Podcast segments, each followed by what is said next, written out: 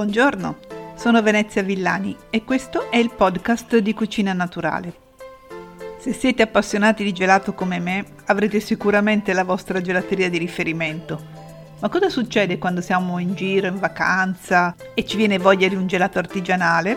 A che cosa dobbiamo fare attenzione per capire già con un velocissimo colpo d'occhio se quella è la gelateria giusta per noi?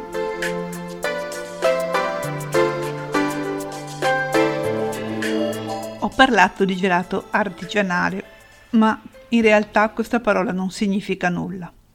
Noi consideriamo artigianale un gelato venduto sfuso.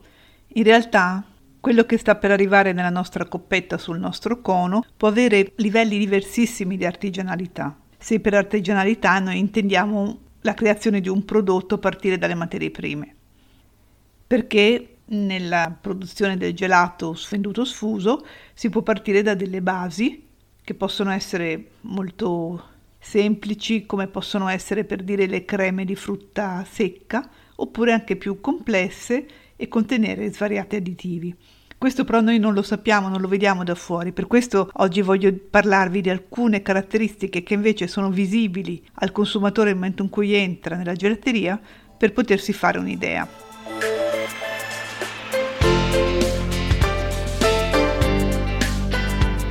Iniziamo a non farci distrarre da delle belle frasi indicate sui muri che parlano di natura e di naturalità non vuol dire molto. Più importante è magari guardare il pavimento, vedere che sia pulito, che ci sia igiene, perché questo è un prerequisito che vale in tutti i casi e anche nel caso delle gelaterie, perché anche se il gelato è venduto freddo, a me è capitato, magari anche a qualcuno di voi, di mangiare del gelato avariato perché era stato tenuto a temperature non adeguate, quindi c'era stato uno sviluppo microbico e quindi anche se poi era stato di nuovo congelato, insomma quel gelato era pericoloso. Quindi l'attenzione all'igiene deve essere, come dicevo, un prerequisito e quindi una gelateria che pare poco pulita, ecco, è assolutamente da evitare.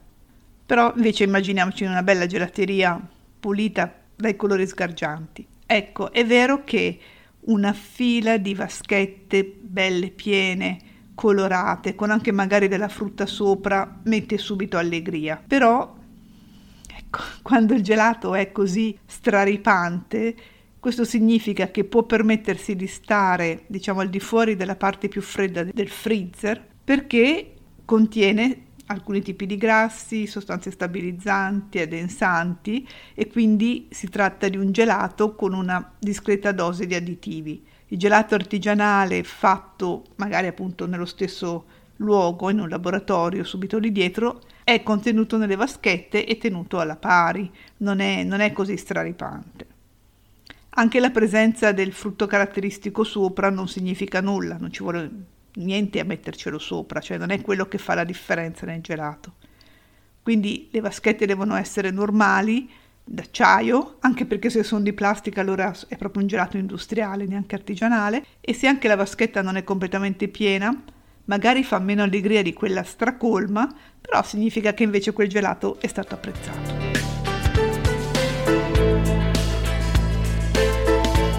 Quindi la nostra potenziale gelateria ha le vaschette del gelato normali, non straripanti.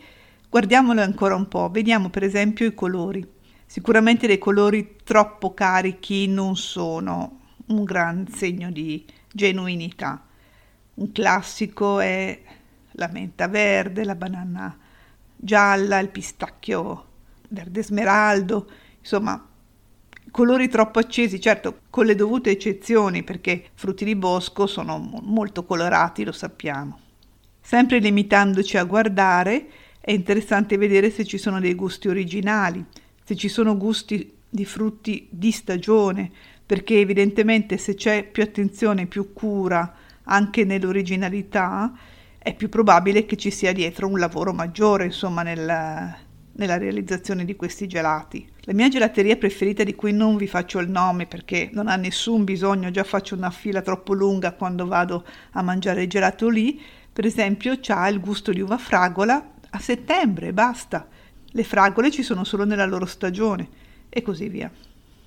In più, sempre nella mia gelateria preferita, sulle pareti non ci sono delle frasi generiche inutili, ma ci sono le facce sorridenti dei fornitori, quindi è indicato per ogni tipo di frutto, soprattutto anche il latte biologico, eccetera, eccetera, chi lo produce, chi lo fornisce, quindi diciamo che sono segnali molto evidenti insomma, di, di attenzione alla qualità.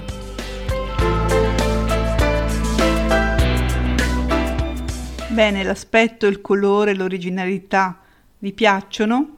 Prendete il vostro gelato. Se volete fare una prova anche gustativa di qualità, potete provare a scegliere dei gusti di frutta perché sono meno facili da fare e sono più significativi per quanto riguarda una prova, se vogliamo dire così, della qualità, mentre i gusti cremosi sono più facili da realizzare in un certo senso.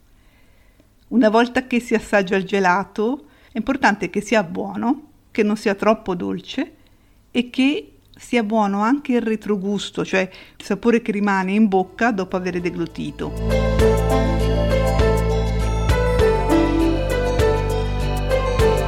Sono pochi consigli ma vi assicuro molto ben sperimentati e questo vi permetterà di mangiare un buon gelato ovunque voi siate.